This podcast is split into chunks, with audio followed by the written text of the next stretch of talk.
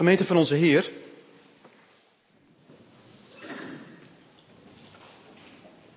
Er hangt rond Jezus een bepaalde eenzaamheid. Toen ik de afgelopen week deze plaat eh, dag na dag bekeek,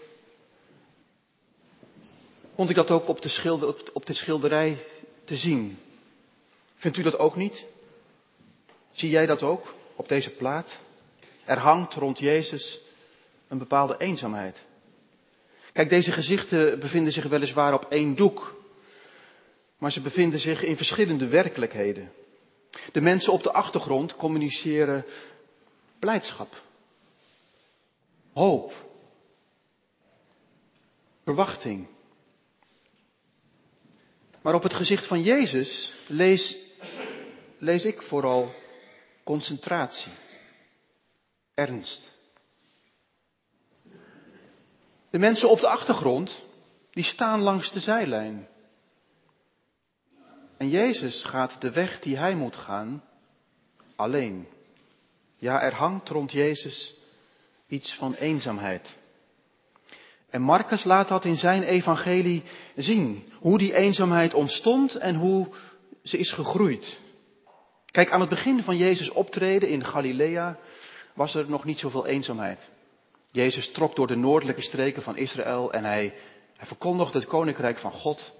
Hij genas mensen. Hij bevrijdde mensen. En hij verzamelde leerlingen rond zich en samen met hen deden ze, gaven ze gestalte aan hun gezamenlijke missie.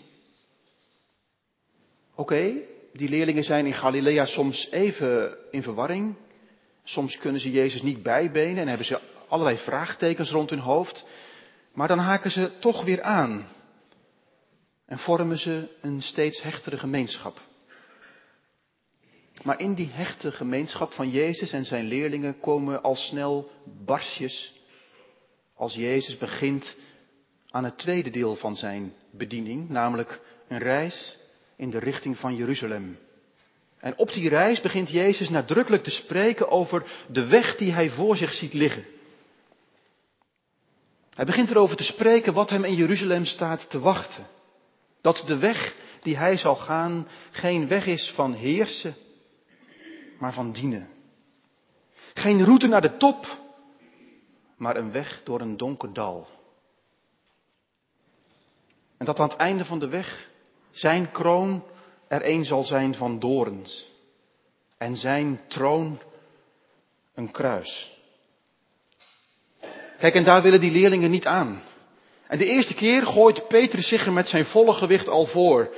Geen sprake van, Heer. Niet zo. Niet die weg. Absoluut niet. En Jezus, hij valt uit tegen Petrus en werpt, wijst hem scherp terecht. Jij denkt te menselijk, Petrus. Jij kijkt naar de dingen op de menselijke manier. En je weet niet hoe God de dingen ziet.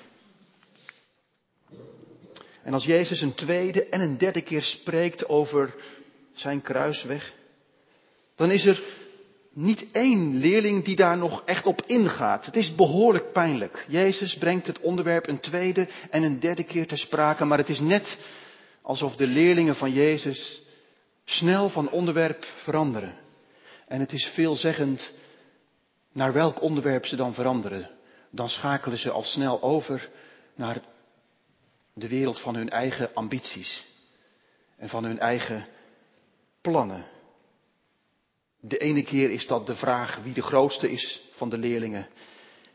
En de volgende keer is het de kwestie wie links en rechts van Jezus mogen zitten als zijn koninkrijk zal gekomen zijn.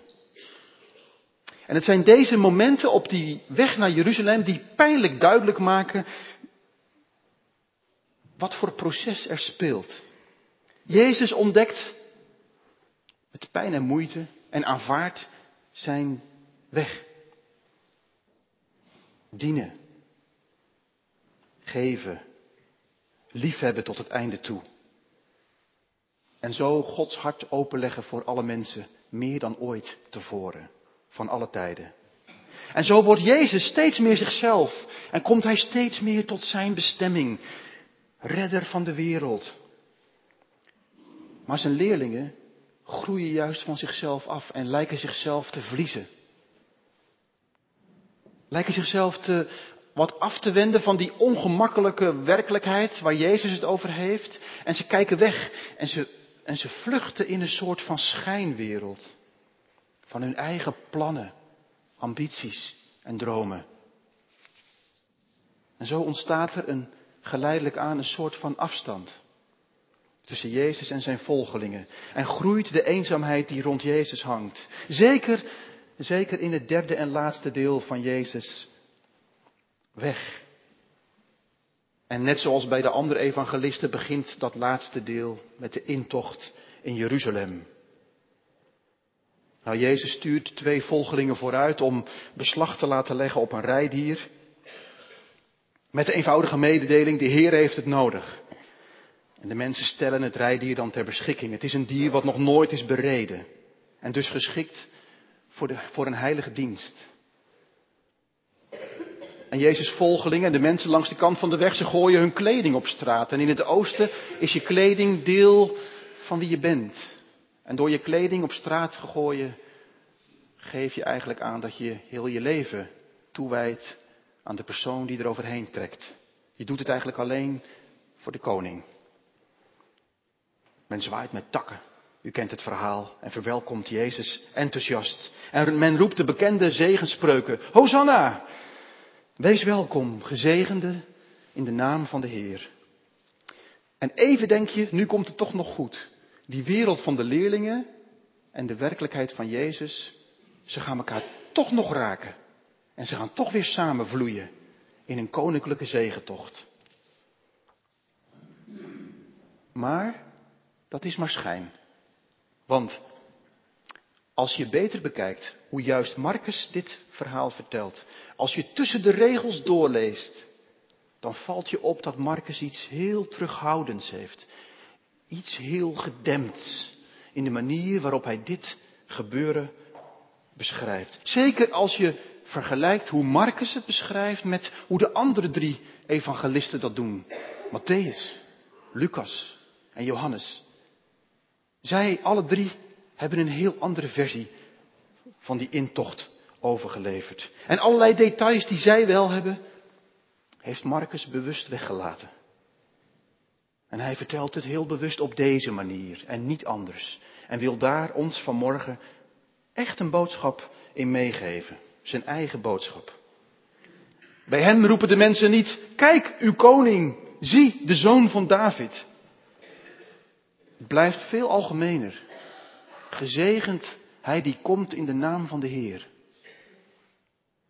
Johannes vertelt bijvoorbeeld dat uit de stad een hele menigte van mensen Jezus tegemoet trekt en hem dus vanuit de stad komt verwelkomen. En, dat, en Matthäus voegt eraan toe, de hele stad was in rep en roer en Matthäus laat, er, laat de straten vullen met kinderen. Het enige wat Marcus erover kwijt wil is, er was een kleine stoet van volgelingen die de Olijfberg afdaalden met Jezus. En die kleine optocht, een handjevol, is gestopt bij de stadspoorten. En toen is Jezus verder gegaan met zijn twaalf leerlingen naar de tempel. En daar heeft hij die zaak geïnspecteerd, zoals een koning een koninklijke inspectie houdt, maar er was geen erewacht.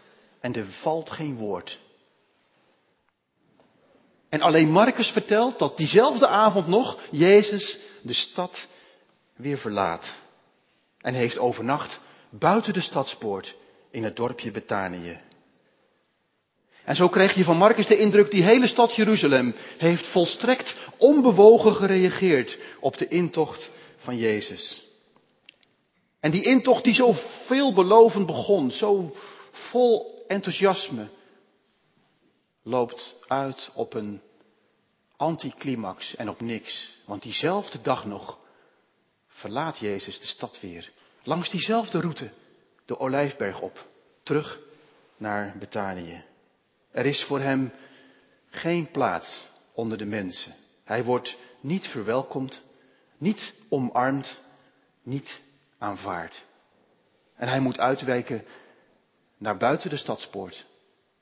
Of in de taal van de Hebreeënbrief buiten de legerplaats. Daar ligt zijn bestemming. Lucas beschrijft bijvoorbeeld hoe Jezus, als hij de stad ziet liggen, begint te huilen. En dat hij toen de ondergang van Jeruzalem heeft aangekondigd, de val van Jeruzalem.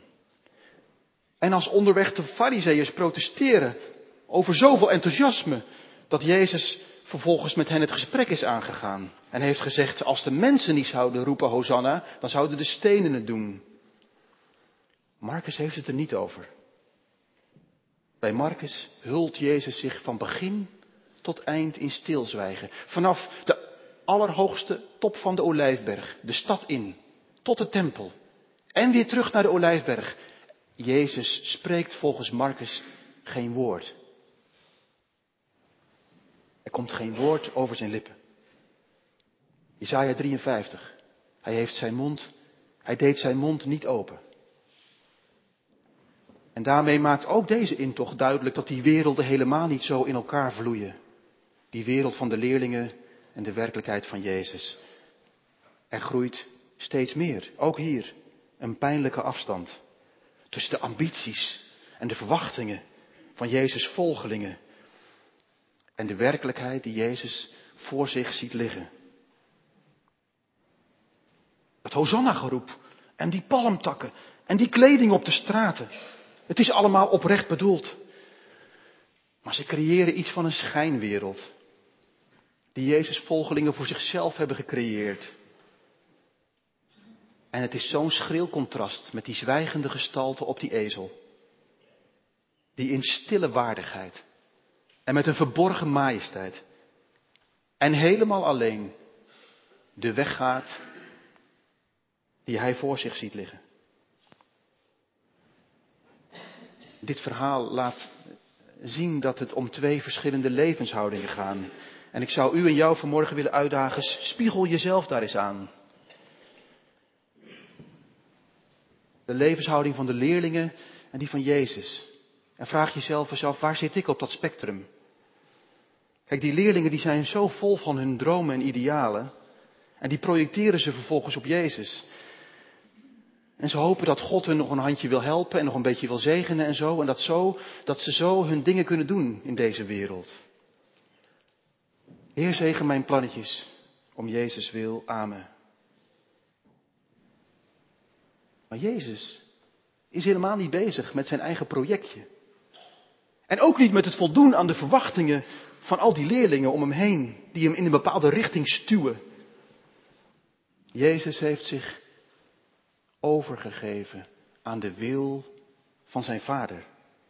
En hij gaat daarmee de weg van gehoorzaamheid en van overgave. Ook als dat helemaal indruist tegen zijn eigen vlees en bloed. Ook als daar een hoge, hoge prijs voor zal moeten worden betaald.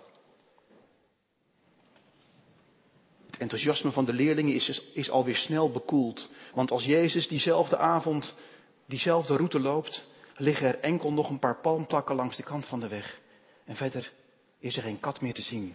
Laat staan enthousiaste mensen. Het is tekenend voor de vluchtigheid van de menselijke wezens met wie God zijn weg gaat. U, jij en ik. Voor de oppervlakkigheid die we vaak hebben, laten we eerlijk zijn. Voor de manier waarop we toch vaak omgaan met ons geloof. Is het niet dat we vaak genoeg hebben aan een goede preek en een mooi lied en een fijn gevoel. En het is zo weer vervlogen. Het is zo weer weg.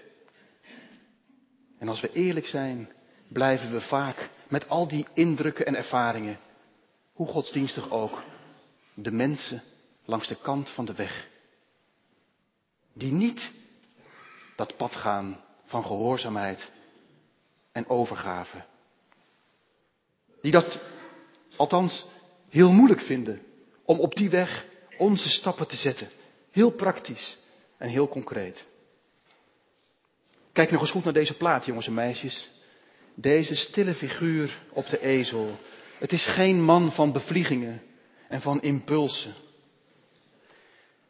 Die man daar in dat witte kleed op die ezel, hij belichaamt de diepe les in de Bijbel. Dat gehoorzaamheid beter is dan godsdienstigheid. En dat de weg van God gaan echt een kwestie is van praktische gehoorzaamheid en trouwe volharding. Zin of geen zin. Fijn gevoel of geen fijn gevoel. Incasseren. Vuile handen maken. Offers brengen. Een prijs betalen. Je comfortzone uit. En die weg ging hij voor ons. Voor u. Voor jou en voor mij. Want wij brengen het vaak niet op.